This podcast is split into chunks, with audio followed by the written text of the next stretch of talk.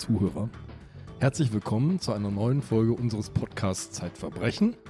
Wir sitzen hier im großen Konferenzraum der Zeit. Mir gegenüber sitzt Sabine Rückert. Hallo. Hallo, stellvertretende Chefredakteurin der Zeit und Herausgeberin des Magazins Zeitverbrechen. Mein Name ist Andreas Sendker. Ich leite das Wissenschaftsressort der Zeit und bin Herausgeber von Zeitwissen. Und mir gegenüber sitzt Max Rauner. Der war ganz am Anfang mit dabei, hat mit uns dieses Magazin aufgebaut, gegründet, erfunden. Und er ist uns in einem voraus, Sabine. Er war nämlich quasi Podcaster der ersten Stunde. Max, woher weißt du das?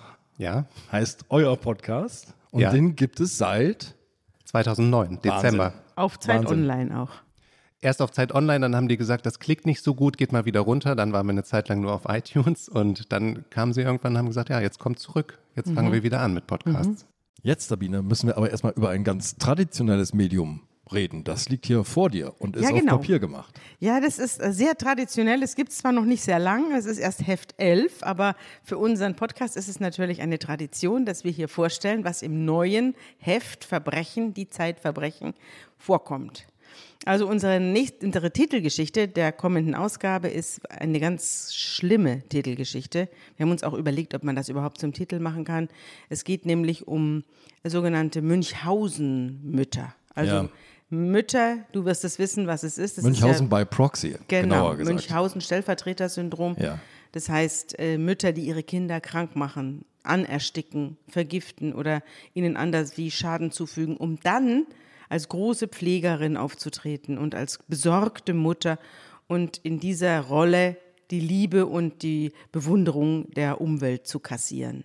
Ja, ich hatte ja das Privileg, ich durfte diese Geschichte schon lesen und das ist wirklich ein tiefer Einblick in menschliche Psyche, die, Ja. der hier stattfindet. Ja, das haben wir also mit, äh, mit Hilfe von Psychiatern und Sachverständigen haben wir das zusammen äh, äh, gesucht, die ganzen Einzelerkenntnisse zu diesem schrecklichen Phänomen. Man weiß auch nicht genau, wie oft es das wirklich gibt, weil diese Mütter eben sehr, sehr oft unerkannt bleiben und oft die Kinder auch sterben. Also es gab ja auch, äh, gibt ja immer wieder große äh, Kindstodsstudien, äh, wo man sich, äh, wo man sich anguckt, woran sind eigentlich die Säuglinge gestorben. Und da ist ja fünf Prozent, das haben wir, glaube ich, hier im Podcast auch schon häufiger gesagt, fünf Prozent sind eben nicht äh, einem Kindstod zum Opfer gefallen, sondern der Mutti.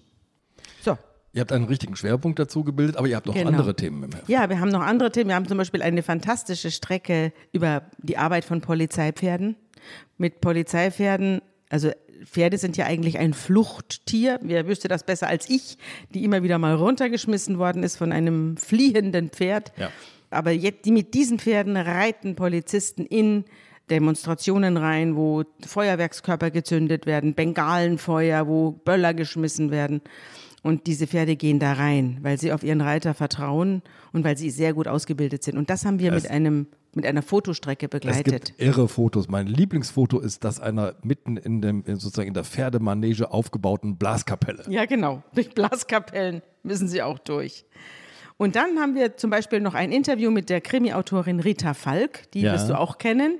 Die ist ja für ihre Leberknödel-Blues und für ihre Eberhofer-Krimis, Strudel, äh, äh, Leber weg, Strudelmord oder was weiß da der verzehrt Teufel. wird. Ja, ganz witzig. Und die erzählt uns, äh, wie sie auf ihre Ideen gekommen ist. Die ist nämlich auch eine Spätberufene und auch, äh, so wie die Erfinderin von Harry Potter, eine, die erstmal nicht ernst genommen worden ist und die erstmal überhaupt jemanden finden musste, der ihre Krimis gut findet. Und äh, jetzt äh, wird sie von Millionen gut gefunden und äh, im Fernsehen wird jeder ihrer Krimis verfilmt. Aber wir haben noch viel mehr, also das muss ich jetzt nicht alles aufzählen.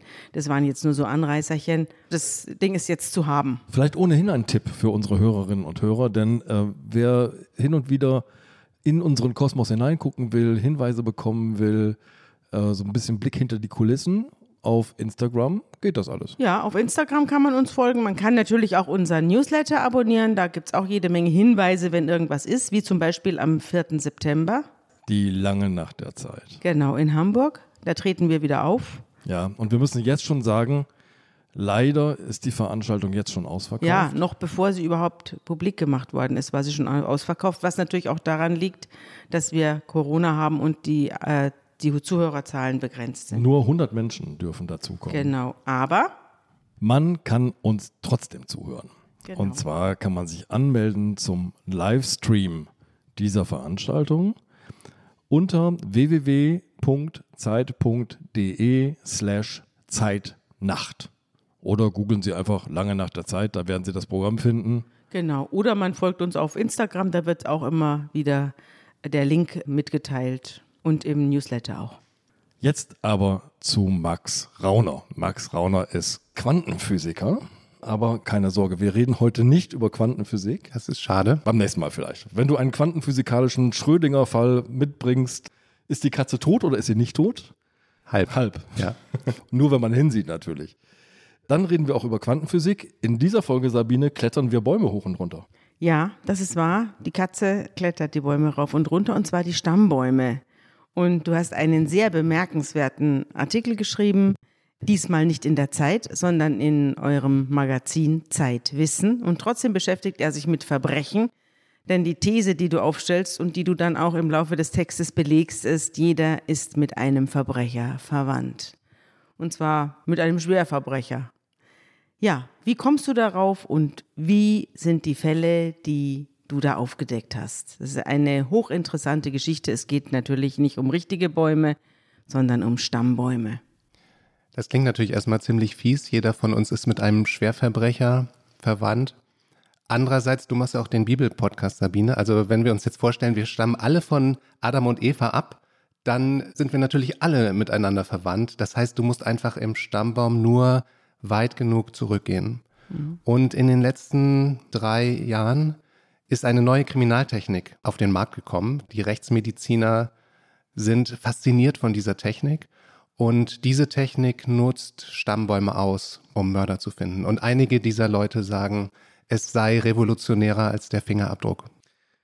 Lass uns mal, lieber Max, wie wir das oft tun, vielleicht zunächst einmal an einen Tatort gehen. Und zwar an einen Tatort in Schweden am 19. Oktober 2004. Erzähl mal, was ist da passiert? Das ist die Stadt Linköping in Schweden, 150.000 Einwohner. Die liegt ungefähr halber Strecke zwischen Göteborg und Stockholm, 200 Kilometer von Stockholm entfernt. Und dort macht sich an diesem 19. Oktober, ein Dienstag, macht sich ein kleiner Junge auf den Weg zur Schule. Das ist Mohamed Amuri, acht Jahre alt und er hatte etwas verschlafen, war um Viertel nach sieben aufgestanden, hat schnell gefrühstückt, sich dann etwas hektisch auf den Weg gemacht, das sagt später sein Bruder aus. Und in der Uskatan-Straße, eine ruhige Gegend mit Mehrfamilienhäusern, da wird er von einem Mann von hinten mit einem Messer attackiert. Das ist um 7.50 Uhr. Und zu diesem Zeitpunkt tritt eine Frau aus einem der Häuser, Annalena Svensson, 56 Jahre alt, sie ist eine Sprachlehrerin, will zur Arbeit gehen und sie wird Zeugin der Tat. Wahrscheinlich eilt sie dem Jungen zu Hilfe, so rekonstruiert das später die Polizei. Sie wird 25 Meter entfernt von ihrem Haus dann auch attackiert von dem Täter, hat Stichverletzungen und liegt 15 Meter von dem Jungen entfernt, als die Polizei eintrifft. Also ein Zufallsopfer.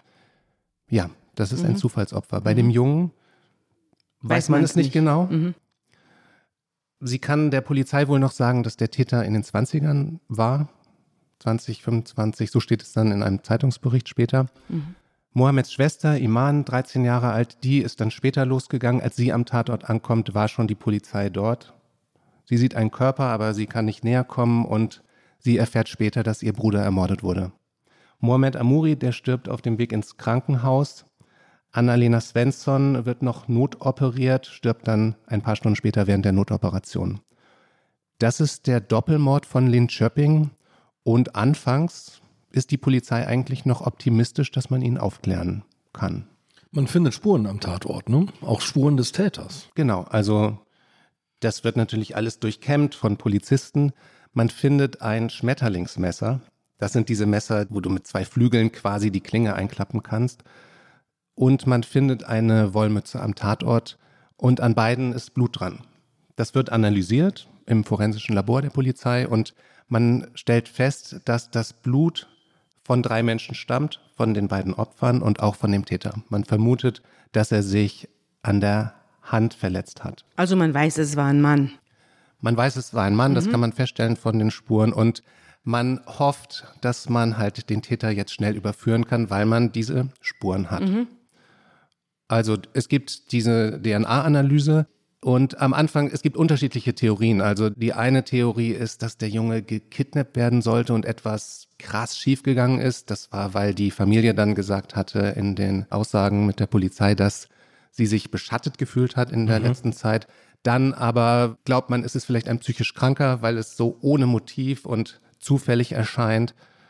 Es gibt auch eine Kuriosität in diesem Fall, nämlich es wird dann ein Reihentest, ein DNA-Reihentest äh, gemacht und der Mann, der den Fall später mit aufklären wird, ist auch unter den Menschen, die getestet werden. Denn er lebt nur 400 Meter vom Tatort entfernt zu dieser Zeit, ist im fraglichen Alter und schreibt gerade an seiner Masterarbeit in forensischer Medizin. Also das ist ja jetzt ein klassisches Vorgehen. Ne? Da wird DNA vor Ort gefunden, eine Blutspur und man weiß, es ist ein Mann und man geht erstmal davon aus, wahrscheinlich, mit größerer Wahrscheinlichkeit kommt der Täter aus der Umgebung und jetzt müssen reihenweise Männer antreten, in der Reihe aufstellen und dann und wird ein Wattestäbchen ausgepackt und dann wird an der Schleimhaut rumgekratzt, dann wird eine DNA-Probe genommen und dann wird verglichen.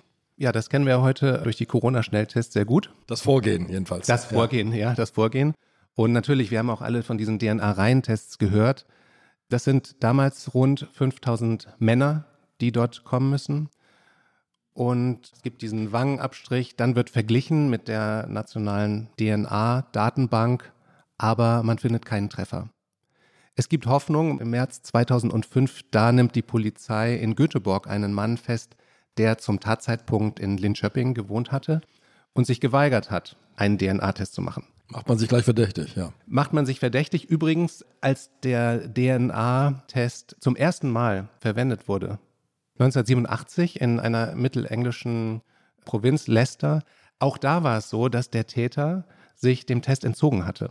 Aber später hat eine Frau in einem Pub ein Gespräch belauscht von vier Bäckereiangestellten und die haben dann darüber gesprochen, dass einer ihrer Kollegen sich entzogen hatte, dem DNA-Test. Und so hat man diesen Mann dann ausfindig gemacht. Auch eine Form von DNA-Test, nämlich kein DNA-Test. und so war es hier auch in, in Schweden wieder. Also man nimmt diesen Mann fest, aber es stellt sich schnell heraus, dass sein Profil nicht mit dem DNA-Profil des Täters übereinstimmt. Dann ein paar Monate später, 2005, wieder eine neue Zeugin, die dann wieder eine neue Täterbeschreibung macht es geht immer so weiter, auf und ab. Also man schöpft wieder Hoffnung, dann heißt es nein, hat sich als eine äh, Sackgasse herausgestellt. Man weiß, der Täter ist ungefähr 1,80 groß. Dann hat man halt diese Wollmütze gefunden. Und man hat auch noch eine weitere DNA-Analyse gemacht, die jetzt 1987 noch nicht möglich war. Phänotypisierung. Das heißt, das ist auch in Deutschland übrigens seit eineinhalb Jahren erlaubt. Vielleicht kommen wir noch darauf, was das für ethische Bedeutung hat. Ja, es war ganz lange umstritten. Ja. Sehr umstritten. Ja, und zu Recht umstritten. Man kann heute feststellen, Haarfarbe, Augenfarbe, Hautfarbe und in Deutschland verboten, aber in Schweden war es erlaubt oder ist es erlaubt, biogeografische Herkunft. Mhm. Man weiß dann aus diesen Analysen und den Zeuginnenbefragungen, dass der Täter wahrscheinlich europäischer Abstammung ist und blondes Haar hat. Das hat man auch aus den Haaren analysiert, die man an der Wollmütze gefunden hat. Vier Jahre später, Dezember 2008, dann wird dieser Fall in Efterlysts präsentiert. Das ist das schwedische Pendant zu Aktenzeichen XY ungelöst. Und dort stellt ein bekannter schwedischer Krimi-Autor, Leif Persson, die These auf, dass der Täter nicht 20 bis 25 Jahre alt war, wie man bis dahin vermutet hatte, sondern zum Tatzeitpunkt 13 bis 17, weil angeblich kein ernsthafter Täter ein Schmetterlingsmesser verwenden würde. Das war die Theorie. Die Theorie stützte sich also auf das Schmetterlingsmesser. Ja, das war jedenfalls in Aktenzeichen XY mhm. so. Und wir wissen natürlich heute, dass der da ein bisschen übers Ziel hinausgeschossen mhm. ist, dieser gute Krimi-Autor. Denn das stimmte nicht. Und so wird dieser Mordfall, der Doppelmord von Lynn Schöpping, über die Jahre hinweg zum Cold Case. Also er kühlt ab und es wird der zweitgrößte Kriminalfall in der Geschichte Schwedens. Ja, den erstgrößten kennen wir alle, das ist der Mord an Olof Palme. Du hast geschrieben 6500 DNA-Vergleiche, 9000 Zeugenaussagen, 40.000 Dokumente, Regalmeter voller Akten. Nur die Ermordung von Olof Palme wurde gründlicher untersucht mhm. als dieser Fall in Linköping. Ja. Mhm. Du steigst ein in den Text, was mir sehr gut gefallen hat, mit Premieren. Es gibt Opernpremieren, Theaterpremieren, da sitzt ein Publikum und klatscht. Aber es gibt natürlich auch kriminaltechnische Premieren. Eine hast du gerade schon erzählt, das war 1987 diese DNA-Analyse in England. 1892 ist die Premiere der ersten Überführung einer Täterin durch einen Fingerabdruck. Das spielt in einer argentinischen Hafenstadt. Weißt du über diesen Fall noch was? Ja, das war Franziska Rojas. Sie hatte ihre beiden Kinder getötet. Ich bin jetzt nicht mehr über die Details auf dem Laufenden. Ich glaube, es gab da einen Ex-Mann, einen Nebenbuhler. Sie tötet ihre beiden Kinder und hinterlässt an der Schlafzimmertür den blutigen Abdruck ihres rechten Daumens. Und anhand dieser Spur wird sie dann überführt am Ende. So, jetzt sind wir beim genetischen Fingerabdruck. Und jetzt so allmählich, Max, müssen wir vielleicht mal über Stammbäume reden, oder? Ja, dafür lass uns noch mal kurz gucken, wie eigentlich das herkömmliche DNA-Profiling funktioniert. Ja, sehr gern. Da ist es ja so, dass du anhand von Blutspuren, Gewebespuren, also Hautfetzen oder Haaren eine DNA-Analyse machst. Und was heißt das? Das heißt, dass die Polizei sich anguckt, 15 bis 20 Marker auf der DNA. Nur 15 bis 20 Abschnitte. Also das FBI nutzt 20 kleine Abschnitte, Europa so um die 15. Und diese Markierungen auf der DNA, die heißen Short Tandem Repeats, die sind einzigartig für jeden Menschen. Also so wie diese Abzweigungen am Fingerabdruck, hast du auch eine eigene charakteristische DNA. In deinem genetischen Bauplan. In jeder Zelle, mhm. genau. In deinen Chromosomen, in deiner DNA. Das ist wie ein genetischer Barcode. Kann man jetzt nicht scannen, aber die Scan-Technik ist dann quasi die DNA-Analyse. Dass man nur 15 bzw. 20 Marker auf den Abschnitten untersuchen darf, das ist gesetzlich geregelt. Das ist also keine Grenze durch die Wissenschaft, sondern eine durch das Gesetz. Ja, und das sind auch nicht kodierende Abschnitte. Das bedeutet, diese Abschnitte sind nicht verantwortlich für Krankheiten oder das Aussehen etc. Das ist wichtig. Ja, denn du kannst daraus nicht irgendwelche anderen Schlüsse ziehen auf diese Person. Sie dienen einfach nur als Barcode. Man hat das ja früher auch, Andreas, das weißt du besser als Genetiker, als Junk-DNA bezeichnet, ja, also Müll-DNA, Müll, oder? Genau. Also es ist aus zwei Gründen quasi wichtig, in den nicht kodierenden Bereich zu gehen. Einerseits also Datensparsamkeit ist ja eine Regel, hast du gerade schon gesagt. Darum nur so viel wie notwendig ist ins mhm. Erbgut reinschauen. Und in die nicht kodierenden Bereiche schützt eben auch davor, dass du einem Täter plötzlich sagen kannst, du hast aber Krebs und wirst in einem Jahr sterben. Also du erfährst erstmal nichts über ihn, das ist die Regel. Es gibt aber noch einen genetischen Hintergrund, nämlich da, wo DNA kodiert, also wo sie entscheidende Proteine programmiert sozusagen, da mutiert sie sehr wenig, da verändert sie sich sehr wenig, weil jede Veränderung wäre schädlich. Mhm. Aber in den Bereichen, in denen der früher sogenannte Junk, also DNA, die nicht abgelesen wird, die nicht in Proteine übersetzt wird, da gibt es muntere Mutationen. Und darum unterscheiden wir uns als Menschen, alle Lebewesen. In diesen Abschnitten, in diesen ganz, Abschnitten besonders. ganz besonders. Mhm. Ja, das Irre ist ja, dass nur 1,5 Prozent des gesamten genetischen, des gesamten Erbguts kodieren. Mhm. Also Gene, die Eiweiße erzeugen. Jedenfalls das Bundeskriminalamt hat in seiner DNA-Datei 870.000 namentlich bekannte Straftäter gespeichert. Das FBI mehr als 14 Millionen. Und es ist halt so bei diesen Ermittlungen, du musst diesen genetischen Fingerabdruck nehmen und dann wie beim normalen Fingerabdruck vergleichen mit dieser Datenbank. Passiert heute alles irgendwie elektronisch natürlich.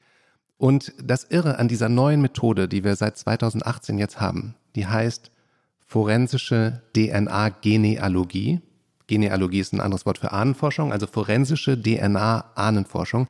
Das Irre an dieser Methode ist, dass du Mörder aufspüren kannst, ohne dass sie in irgendeiner Datenbank gespeichert sein müssen, sondern du machst dir zunutze kommerzielle Ahnenforschungsportale. Und das ist ja die neue Mode, dass die Leute anfangen, auf der ganzen Welt nach Verwandten zu suchen, indem sie ihre eigene DNA einspeisen, freiwillig. Also diese ganzen DNA-Proben, die man in diesen genealogischen Datenbanken finden kann, sind von irgendwelchen Menschen in Europa, Amerika oder Australien oder sonst woher freiwillig abgegeben worden. Genau. Es gibt seit ungefähr 2013, also seit ungefähr zehn mhm. Jahren. Mhm. Und natürlich wusstest du vor zehn Jahren nicht, als du dich auf die Suche nach deinen Vorfahren in Frankreich oder sonst wo gemacht hast, wusstest nicht, dass du dann eines Tages mal vielleicht dazu beiträgst, Schwerverbrecher zu finden. Ja, du hast dann schön dein Wattestäbchen da, kriegst so ein, per Post so ein kleines Kit, hast dein Wattestäbchen, streifst das über die Wange, schickst es wieder zurück, kostet inzwischen weniger als 100 Euro. Und dann sind es Firmen wie 23andMe, Ancestry DNA, Family Tree DNA, MyHeritage. Was sagen die dir dann? Die schicken dir dann eine Liste und da stehen dann genetische Verwandtschaften drauf. Also erstmal stehen da Namen drauf. Viele, viele Namen. Und dann steht dort, wie eng du mit diesen Menschen verwandt bist. Also du hast dann irgendeinen Cousin aus dem Mittelalter. Cousin aus dem Mittelalter, ja, Cousins Äh, und Cousinen. geht nicht. Also ein Cousin, Ein Ur- von Ur- dessen, Ur- Ur- von dessen. Familie du dich im Mittelalter bereits getrennt hast. Ja. ja. Ja, genau. Also ursprünglich wurde diese Technik entwickelt, um Erwachsenen zu helfen, ihre leiblichen Eltern zu finden, wenn sie adoptiert worden waren. Und dann hat man sie adaptiert und gesagt, ja, jetzt, je mehr Menschen da ihre DNA reinfüttern, umso mehr äh, Verwandtschaften können wir finden. Also man verwendet dort nicht nur 15 bis 20 DNA-Marker, sondern 700.000 DNA-Marker, sogenannte Punktmutationen. Ja, Wahnsinn.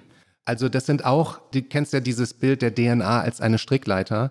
Und diese Punktmutation, das ist, wenn so eine einzelne Sprosse der Strickleiter, die besteht aus zwei großen Molekülen, wenn da ein Molekül mutiert ist. Diese Punktmutationen sind auch sehr stabil und der Clou ist, dass die sich vererben. Das heißt, du hast ja von deinem Vater 50 Prozent des Erbguts und von deiner Mutter. Von deinen Großeltern hast du jeweils 25 Prozent. Und man guckt sich also diese 700.000 Abschnitte an und schaut sich dann an, wie viel Überlappung du hast mit anderen Profilen in der Datenbank. Und dann kann man sagen, der Abstand wird gemessen in Centimorgan, nicht Zentimeter, sondern Centimorgan, so eine Art genetischer Abstand. Dann kann man sagen, ja, hier, diese Person ist wahrscheinlich eine Cousine vierten Grades. Und diese Person hier, das ist wahrscheinlich ein Cousin dritten Grades. Und der hat einen Mord begangen. Und jetzt Ja. kommt die Polizei ins Spiel, die da auch mit rumschnüffelt in diesen Stammbäumen. Äh, Lass uns erst mal gucken, warum ist das eigentlich so attraktiv? 35 Millionen Menschen sind bei diesen Firmen, die du da genannt hast, registriert. Eine sehr gute Frage. Ja. Das wundert mich nämlich auch. Was treibt die an? Was sind deren Motive? Es ist vor allem erstmal ein amerikanisches Phänomen, glaube ich, gewesen. Es ist auch ein schwedisches Phänomen, kann man sagen, Ah, oder ein spannend. skandinavisches. Ich habe mich darüber unterhalten mit dem DNA-Detektiv Peter Stjölund und an der Universität Köln Peter Schneider. Er ist Rechtsmediziner, auch über diese Fragen. Schneider berät auch das FBI. Also das kann man teilweise kulturell erklären, glaube ich. Eine These war, dass einfach Amerika als Einwanderungsland, ja, es gibt's ja noch nicht so lange, also die Ureinwohner gibt's lange dort, aber die Europäer, die darüber gingen, die gibt's dort noch nicht so lange. Jeder hat dort eine Einwanderungsgeschichte und es fasziniert die Menschen zu schauen, in welchen Ländern sie überall Vorfahren haben. Und genauso in Schweden. Also die sagten dann, naja, ihr Deutschen, ihr, ihr hockt ja sozusagen, ich meine gut, jetzt mal Vertreibung ausgenommen, aber ihr hockt ja immer auf eurer Scholle und da weiß man ja, die leben jetzt hier schon seit äh, Jahrzehnten. Ich weiß nicht, wo deine Familie herkommt, äh, Sabine. Aus Franken. Ja, in Franken. Und die Behauptung war, es interessiert die Deutschen nicht so. Und natürlich wegen der Nazis. Ja, diese ganze Gengeschichte, Ahnenforschung, Eugenik. Ja, wir hassen Gentechnik. Also, kann man jetzt lang drüber diskutieren, Pflanzengenetik, aber das ist Teil dieses Erbes, dass wir wahrscheinlich eine Aversion haben gegen diese Art von Genforschung. Jetzt aber ein politisches Erbe. Also das ist ein politisches Erbe in Deutschland, dass wir eine Abneigung gegen Ja, ja, Gen genau. Wir Das ist- nicht, nicht so gerne tief in unsere Gene gucken. Ja. Ja. Mhm. In den USA ist das tatsächlich sehr, sehr ausgeprägt, die verschiedenen Herkünfte zu erforschen.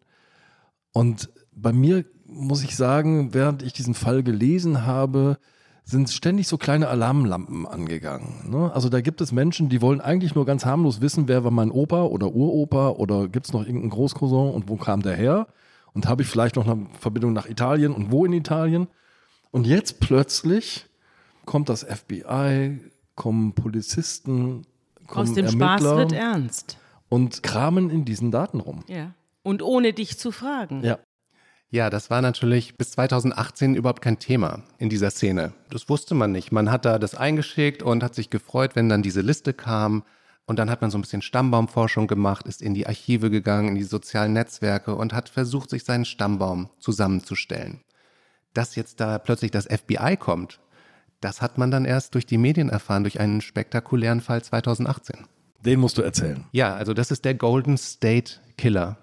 Das ist ein, ein sehr krasser Fall. Das ist ein Mann, ein Ex-Polizist, wie man nach der Verhaftung wusste dann, der in den 70er und 80er Jahren in Kalifornien, deswegen Golden State Killer, mindestens 13 Menschen ermordet und mehr als 40 Frauen vergewaltigt hat. Und das sind nur die Taten, die wirklich dann gerichtsfest waren. Das FBI hatte natürlich die DNA-Spuren, hat es auch mit den Datenbanken verglichen, aber es war kein Treffer. Jedenfalls nicht in den polizeilichen Datenbanken. Nicht in den polizeilichen Datenbanken. Und dann tritt eine neue Spezies von Ermittlerin auf den Plan, nämlich eine DNA-Detektivin.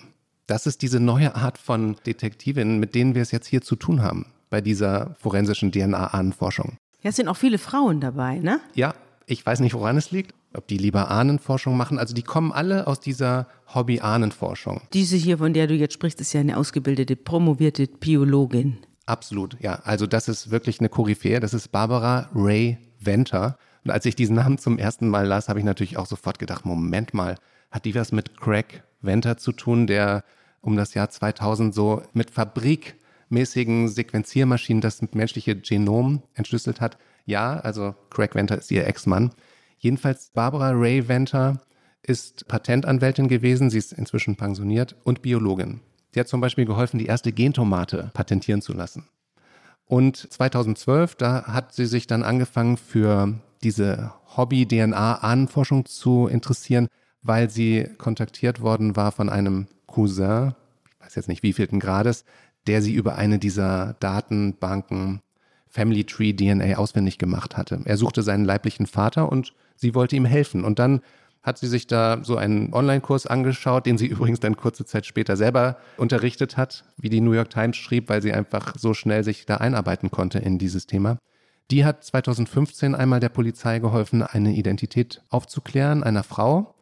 Da ging es noch nicht um diese DNA-Datenbanken, beziehungsweise das wurde nicht so publik danach. Und dann, nach diesem Fall, wurde sie kontaktiert von dem Kriminalkommissar, der versuchte, den Golden State Killer zu fassen. Also das war öffentlich geworden. Sie hatte das öffentlich gemacht, was sie da gemacht hatte, ihren Erfolg. Oder wie kommt der Kontakt zustande? Paul Holes, dieser Ermittler, hatte davon gehört. Ich bin jetzt nicht sicher, ob es in der Zeitung stand oder ob es in Polizeikreisen bekannt war. Mhm. Da ging es um eine Frau, die gekidnappt worden war und sie war in dem Glauben aufgewachsen, dieser Kidnapper sei ihr Vater. Die war dann in den 30ern, hat dann aber mit Hilfe von Barbara Ray Venter und der Stammbaumforschung rausgekriegt, dass das nicht ihr echter Vater ist, sondern hat auch ihre echten Verwandten dann gefunden. Jedenfalls Paul Holz, dieser Ermittler, hörte davon und engagierte diese DNA-Detektivin Barbara Ray Venter für diesen Fall bei dem man ja seit, seit einem halben Jahrhundert, kann man sagen, nach dem Täter gesucht hatte. Und dann gab es so ein kleines Team, zwei Leute vom FBI, Sacramento, Staatsanwalt war da beteiligt und Barbara Ray Venter. Und die fanden in den Suchmaschinen Cousins und Cousinen dritten, vierten und fünften Grades des Täters. Also das heißt, um den Täter zu finden, muss nicht der Täter selber diese Stammbaumsuche gemacht haben, sondern es reicht schon, wenn Cousins und Cousinen, weit entfernte Verwandte, die er Von vielleicht gar nicht kennt, nichts ja, weiß, ja. dass die irgendwann einmal ihr Wattestäbchen da zu Family Tree DNA mhm. geschickt haben. Also man hatte die DNA des Golden State Killers von den verschiedenen Tatorten, wahrscheinlich Sperma, wenn das ja, Vergewaltigungen ja. waren. Dann hat man die eingespeist in die Stammbaumforschung und hat festgestellt, da sind ja viel mehr Daten als die, die wir in, der, in unserem Polizeicomputer haben. Lass uns doch mal hier suchen nach ihm. Und man fand ihn natürlich nicht selbst, aber man fand weit entfernte Verwandte von ihm, von diesem Golden State Killer. Ja, man kann sich das vielleicht so vorstellen wie einen, ja, wenn du dir den Stammbaum wie einen echten Baum vorstellst, mit so einer tollen Baumkrone, ja, mit ganz vielen Verästelungen. Und du hast das DNA-Profil des Täters. Das ist dann ein kleiner Zweig ganz außen in diesem Baum. Und dann gehst du in diese Datenbank, in diese Ahnen-DNA-Suchmaschine und dann kriegst du, sagen wir mal, 20, 30 Cousinen und Cousins dritten, vierten Grades. Und das sind dann andere Zweige außen an diesem Baum. Die kennst du mit Namen, aber diesen kleinen Zweig, den du suchst, kennst du nicht mit Namen. Und jetzt gibt es immer zwei Schritte.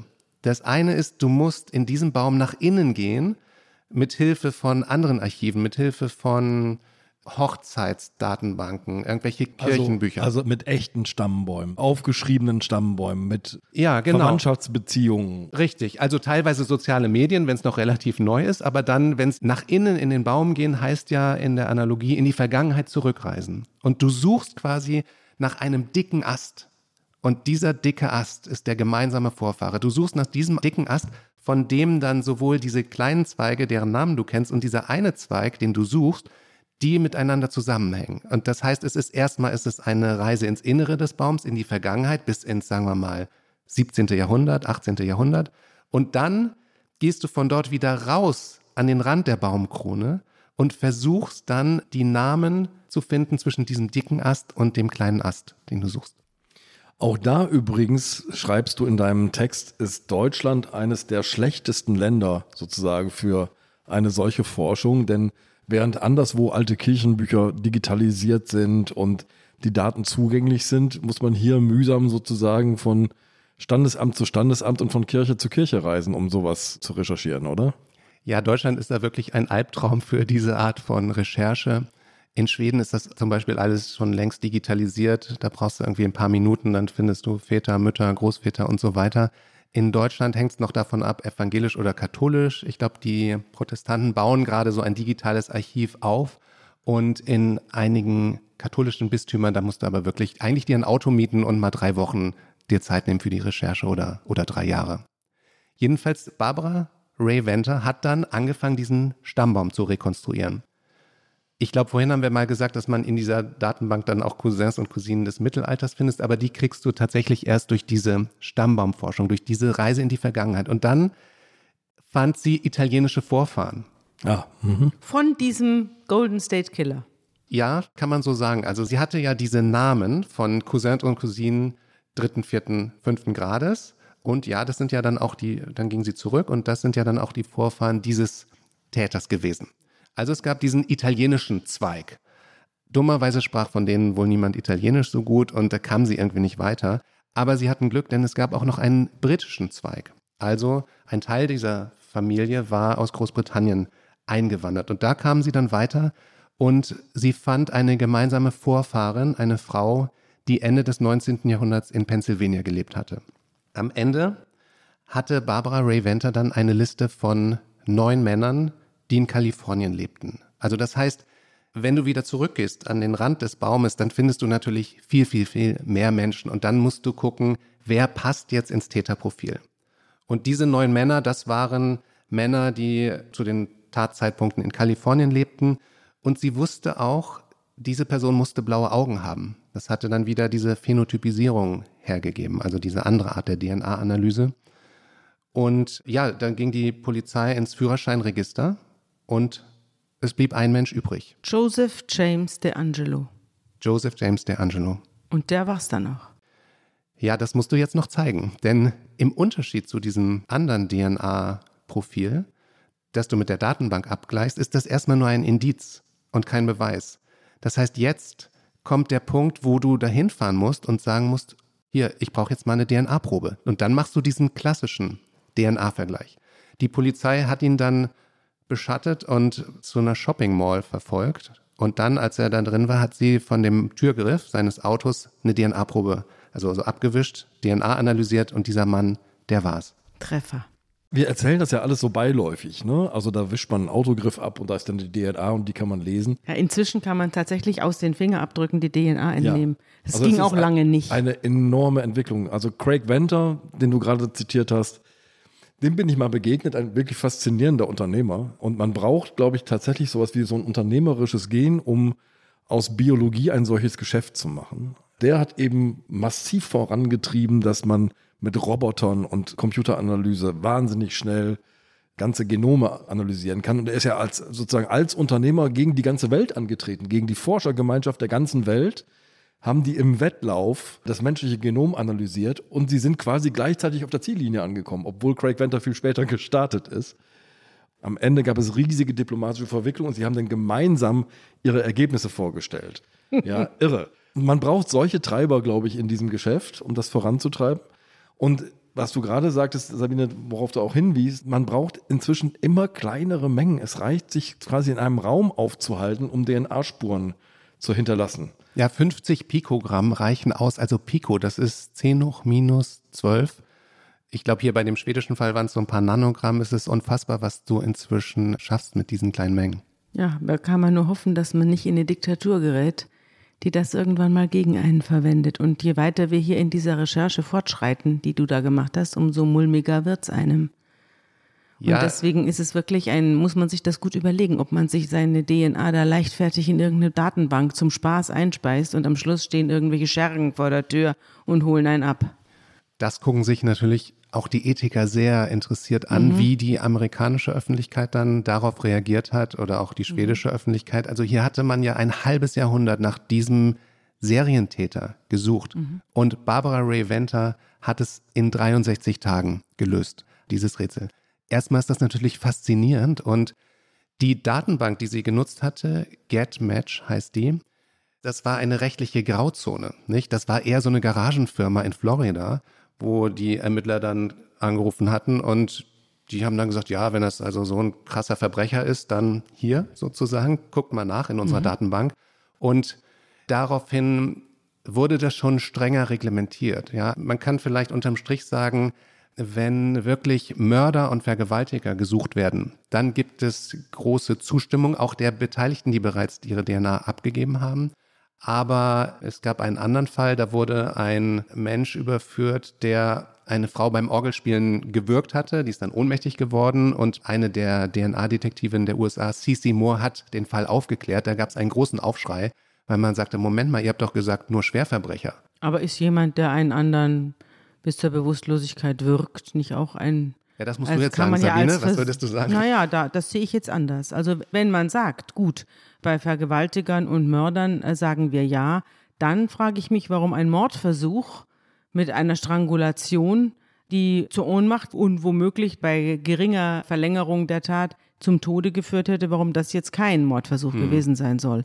Ich glaube, es war ein bisschen harmloser, ja. also in Anführungszeichen ja. und nicht gerade. Es kommt darauf an, wie man es wertet. Ja. Die Polizei wertet ja gerne, fängt ja gerne sehr weit oben an mit ihrer Einschätzung. Da ist ja immer erstmal von Mord die Rede, das wird dann auf Totschlag runter definiert und es kann hier auch so gewesen sein, dass sie es als Mordversuch hm. gewertet haben. Aber nochmal zurück zu deinem Golden State Mörder der war ja dann ein alter Mann. Also die haben einen 74-jährigen Opa festgenommen dann und haben ihn zu zwölfmal lebenslanger Freiheitsstrafe ohne Bewährung verurteilt. Du hast auch ein Foto abgedruckt in deinem Artikel, das ist ein dicker, älterer Herr.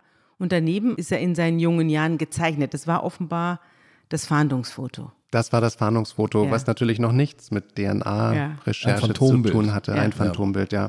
Er wurde im August 2020 verurteilt, ja. ist noch gar nicht so lange her. Und der Deal, warum er nicht die Todesstrafe kriegt, das war dann auch Teil des Geständnisses. Ich glaube, wichtig in dem Zusammenhang ist noch, dass in diesem Fall dann auch viele der Regeln dieser DNA-Datenbanken geändert wurden. Also in der Diskussion darüber, ich meine, die Amerikaner haben ein bisschen weniger Probleme mit Datenschutz, aber jetzt auch nicht null Probleme, haben dann viele der Datenbanken ihre Regeln zu Opt-in geändert. Das heißt, nur wenn du ein kleines Häkchen setzt, ich bin einverstanden, dass meine DNA-Daten zur Suche von Verbrechern genutzt werden, dann dürfen sie auch wirklich diese Datenbank dafür öffnen. Und damit hatten dann auch die schwedischen Ermittlungsbehörden zu kämpfen, weil während ihrer Recherche immer mal wieder sich plötzlich die Bestimmungen änderten. Mhm. Max, damit hast du die Brücke nach Schweden ja schon geschlagen.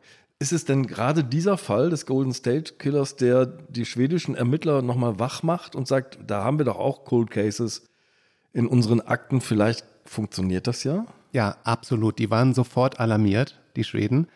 Nur drei Wochen später gibt die schwedische Polizei ein Rechtsgutachten in Auftrag und möchte einen Pilotfall klären mit dieser Methode es war bekannt, dass in Schweden auch viele Menschen diese Datenbanken nutzen, die DNA-Anforschung.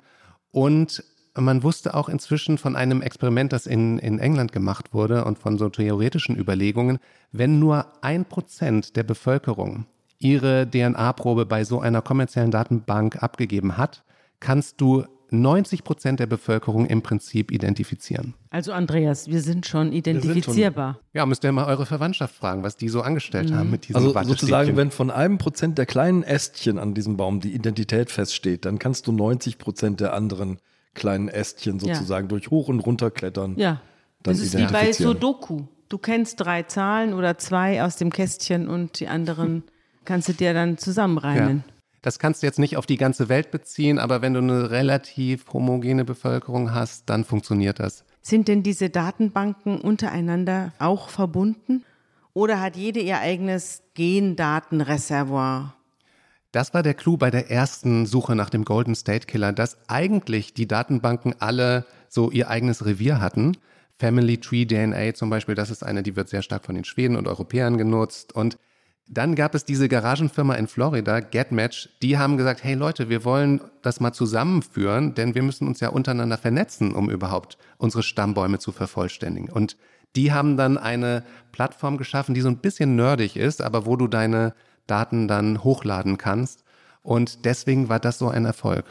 Also die hat dann zu allen sozusagen Zugriff gehabt. Das ist eine globale Datenbank jetzt sozusagen. Ja, nur wer freiwillig wirklich dort auch hochgeladen Natürlich, hat, das aber haben das ja haben viele geklärt. gemacht. Das ist so eine Art Meta-Suchmaschine gewesen. Gibt es in Deutschland auch solche Datenbanken oder sind die alle amerikanisch? Meines Wissens sind das amerikanische Firmen, die aber teilweise sehr gute deutsche Webseiten haben. Also es ist kein Problem, sich da anzumelden.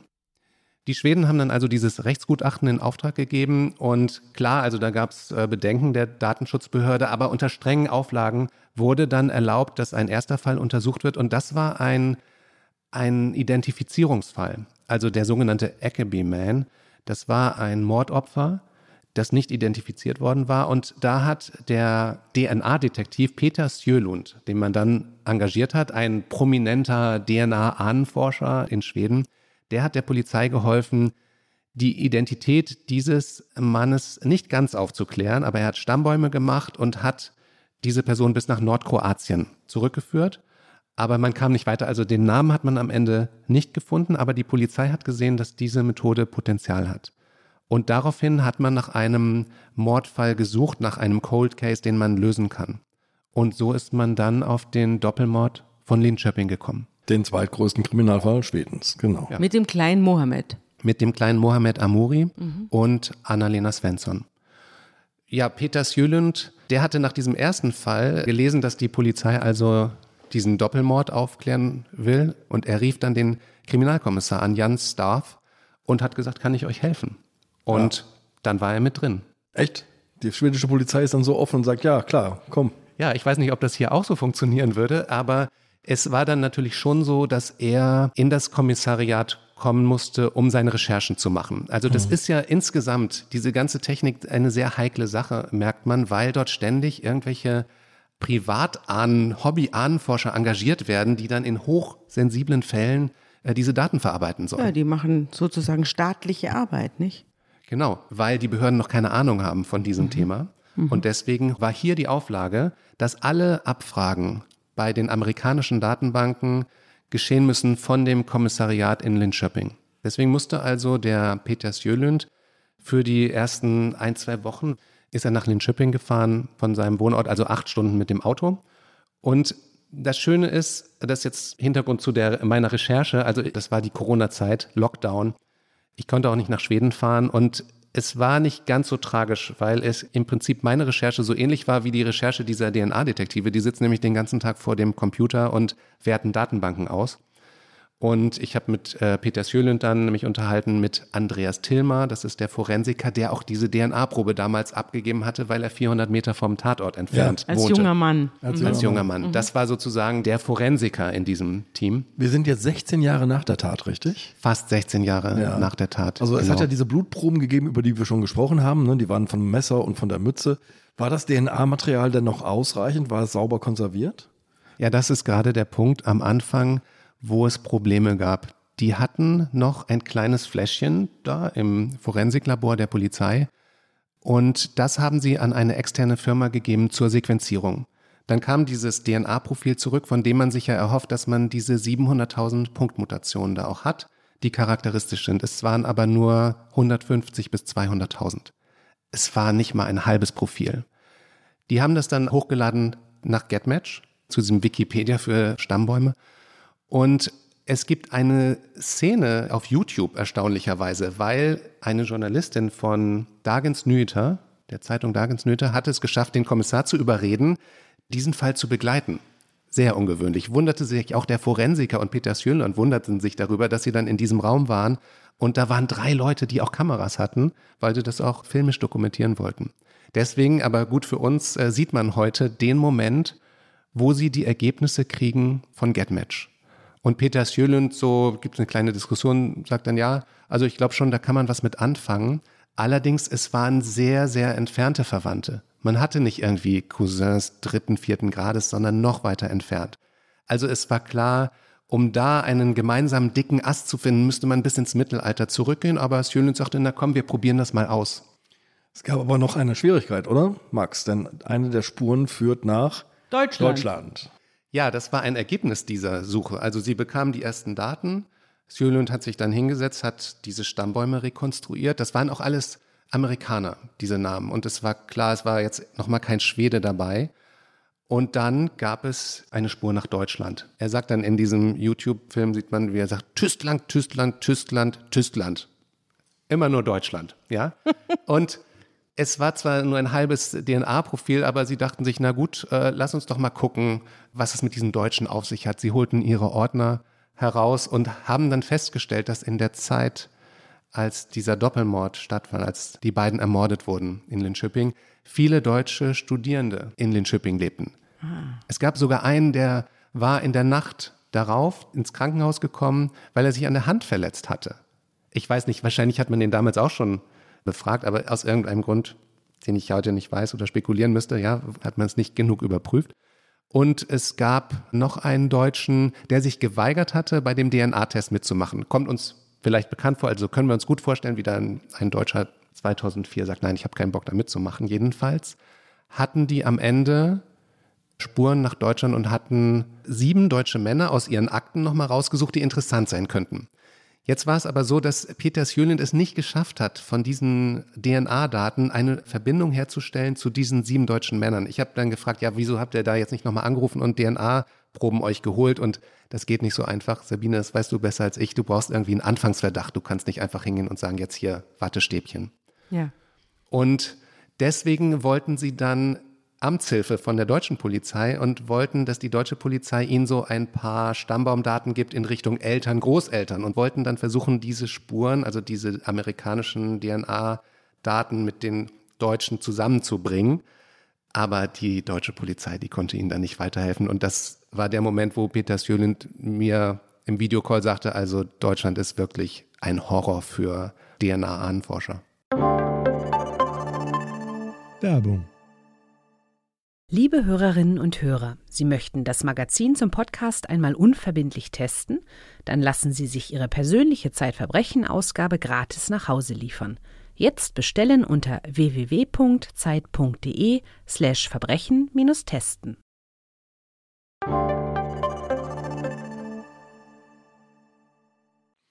Es gibt dann einen zweiten Versuch, diese Blutproben zu analysieren, DNA zu extrahieren und zu sequenzieren.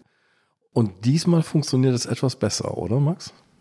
Sie sind zurückgegangen in Ihre Asservatenkammer, nennt man das so? Ja. Und haben sich diese Mütze nochmal angeguckt und haben zwei weitere Blutflecken dieser Mütze genommen und eine erneute DNA-Analyse gemacht. Die Technik ist ja inzwischen auch fortgeschritten im Vergleich zu 2004. Und jetzt hatten Sie ein vollständiges Genprofil Ja, jetzt hatten sie ein sehr gutes Genprofil, aber des Täters, nicht? des Täters, genau. Aber GetMatch hatte inzwischen seine Geschäftsbedingungen geändert. Da waren jetzt nur noch Opt-in-Leute in der Datenbank. Die zugestimmt hatten, dass Die man in zugestimmt. ihren Gendaten wühlen darf, wenn man Polizei ist. Ja, das war der eine Punkt. Also die Datenbank war jetzt viel geringer. Ich glaube, heute sind es so über 300.000, die zugestimmt haben von insgesamt 1,2 oder 1,4 Millionen, die in der Datenbank sind. Egal, sie haben es hochgeladen zu GetMatch und Family Tree DNA, eine andere große Firma, bei der viele Schweden ihre Daten einreichen, hatte inzwischen auch ihre Bestimmungen geändert und erlaubte nun auch nicht US-Ermittlern dort eine Recherche zu machen. Dann haben die das unter der strengen Beobachtung der Juristen dort also dort hochgeladen, haben sich eine Gmail-Adresse eingerichtet. Es war natürlich auch die Auflage, dass möglichst schnell alles wieder gelöscht wird. Getmatch haben sie sich zuerst angeguckt, Riesenenttäuschung, nur sehr entfernt Verwandte und keine Schweden darunter, aber in dem Ergebnis von Family Tree DNA, da fanden sie die Schweden. Die Suche lieferte 28 relevante Treffer, vor allem Cousins und Cousinen vierten, fünften und sechsten Grades. Zehn mit Wohnsitz in den USA, 18 mit Wohnsitz in Schweden.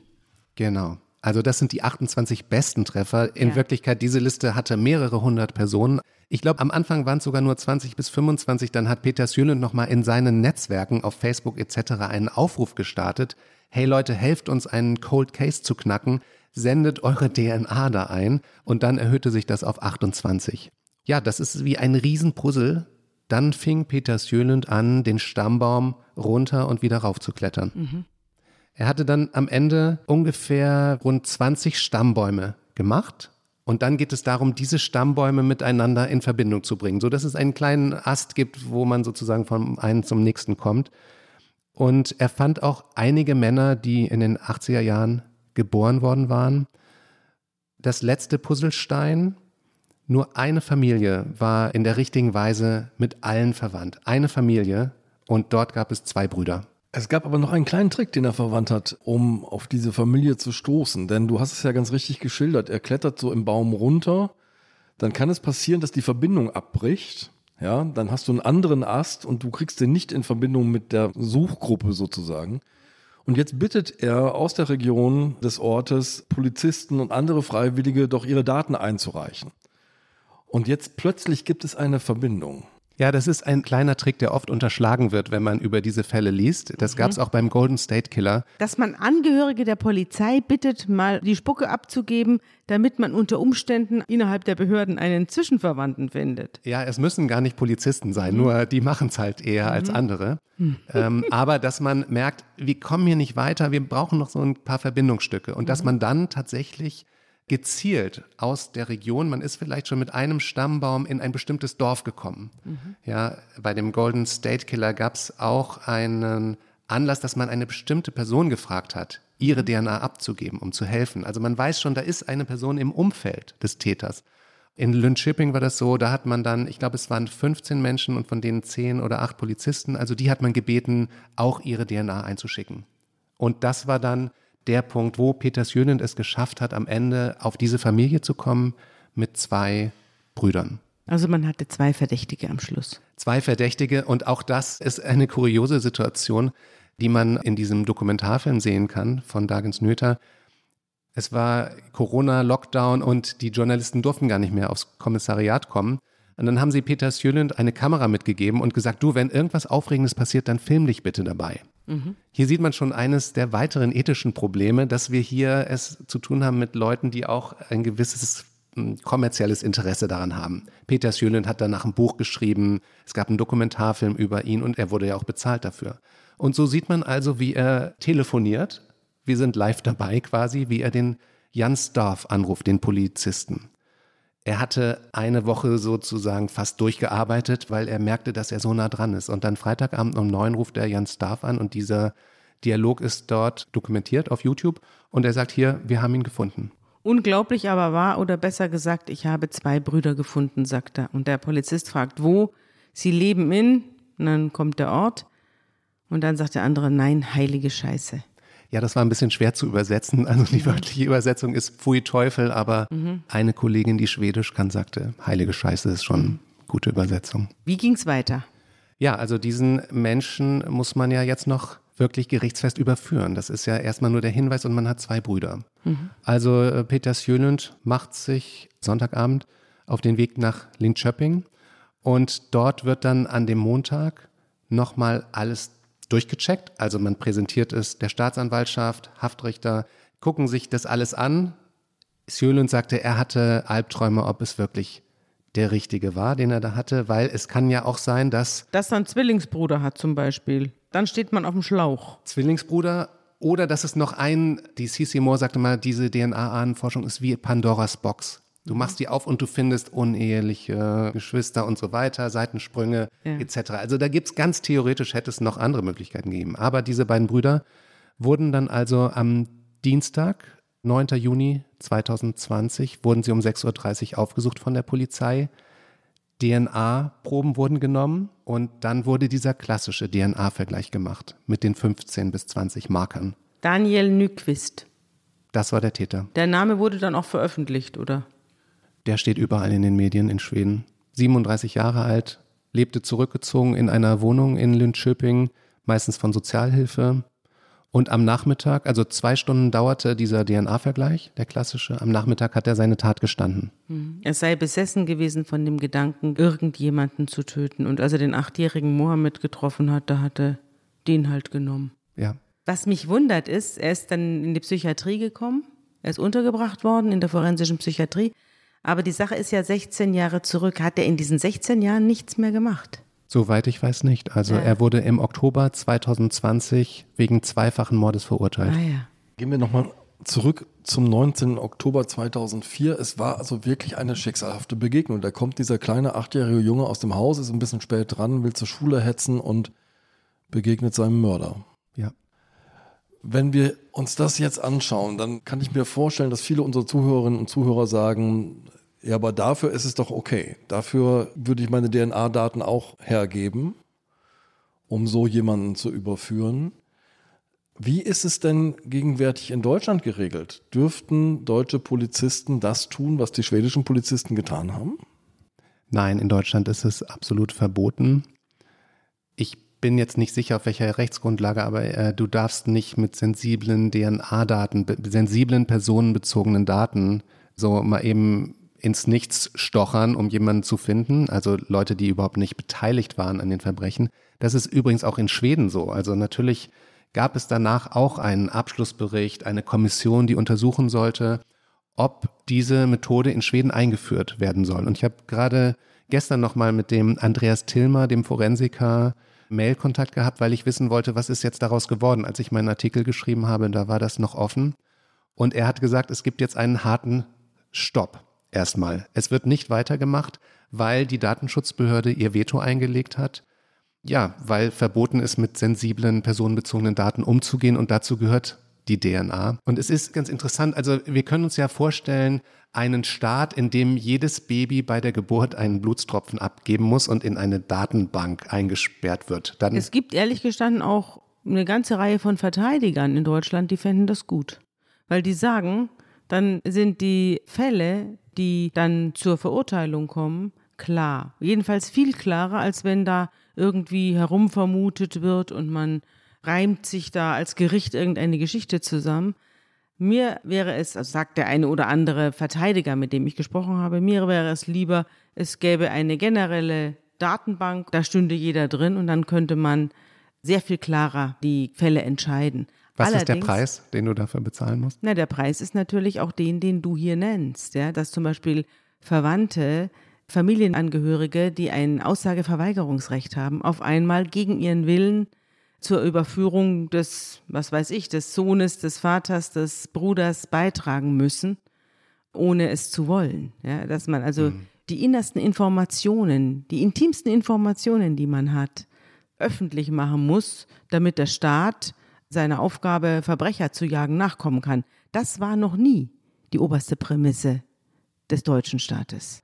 Eben gerade, wir haben ja gerade die Möglichkeit, dass zum Beispiel, wenn dein Bruder jemanden umbringt, dann kannst du ihm sogar beim Verstecken der Leiche helfen und du wirst dafür nicht bestraft. Also es ist, man muss nicht unbedingt blutsverwandt sein, aber man muss in einem engen familiären Zusammenhang stehen.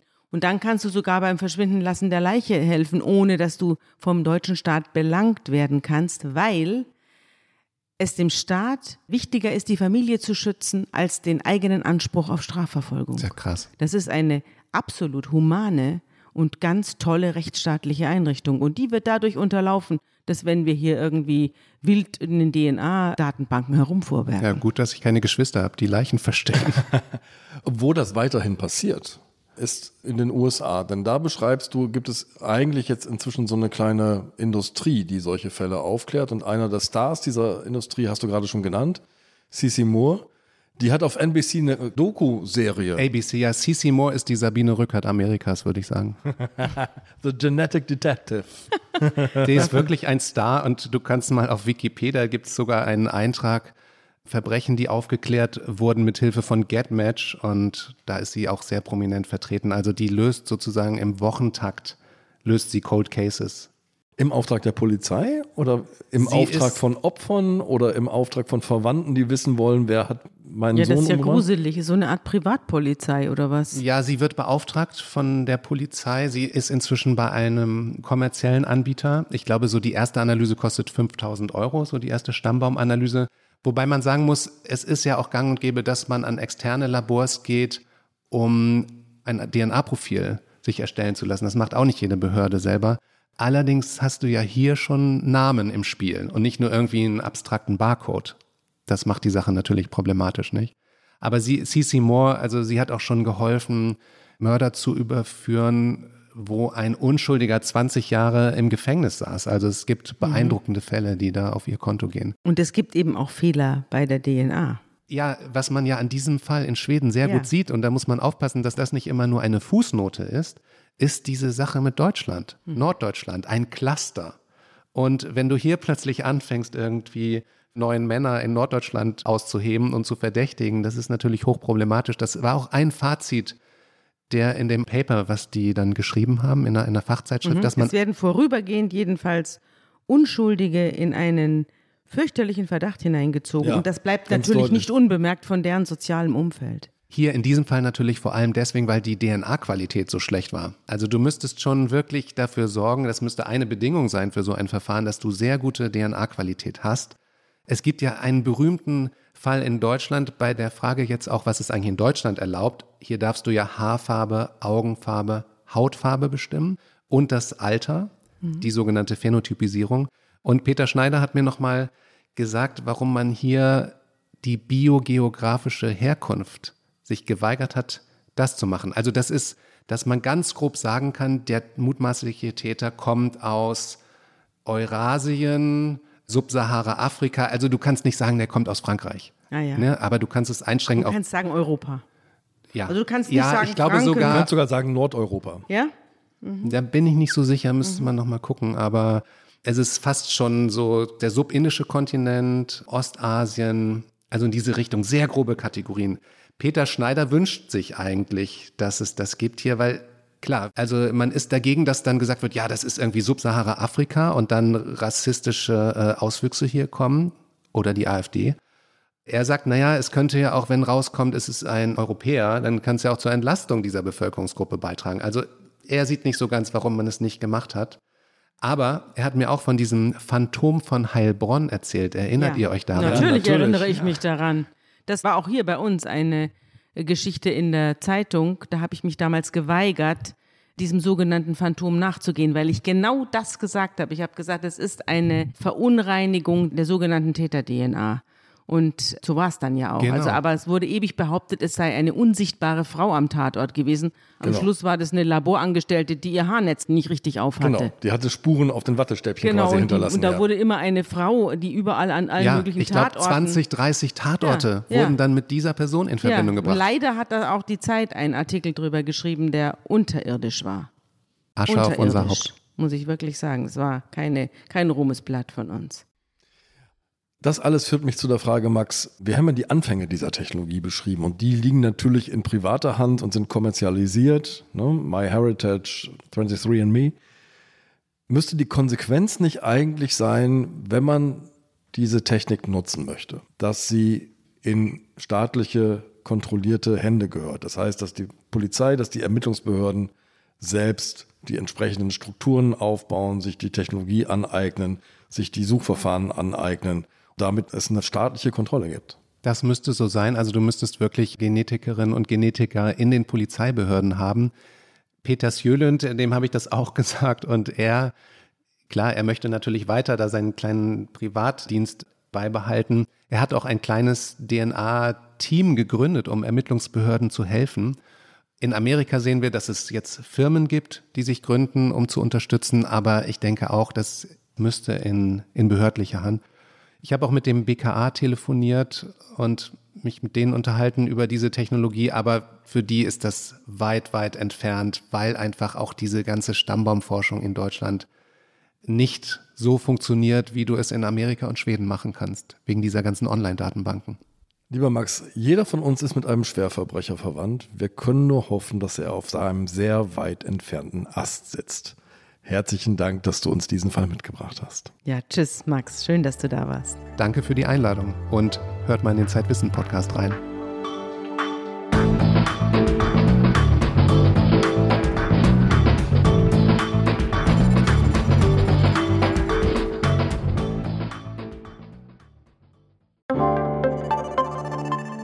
Werbung. Prime-Mitglieder hören Zeitverbrechen bei Amazon Music ohne Werbung. Lade noch heute die Amazon Music App herunter.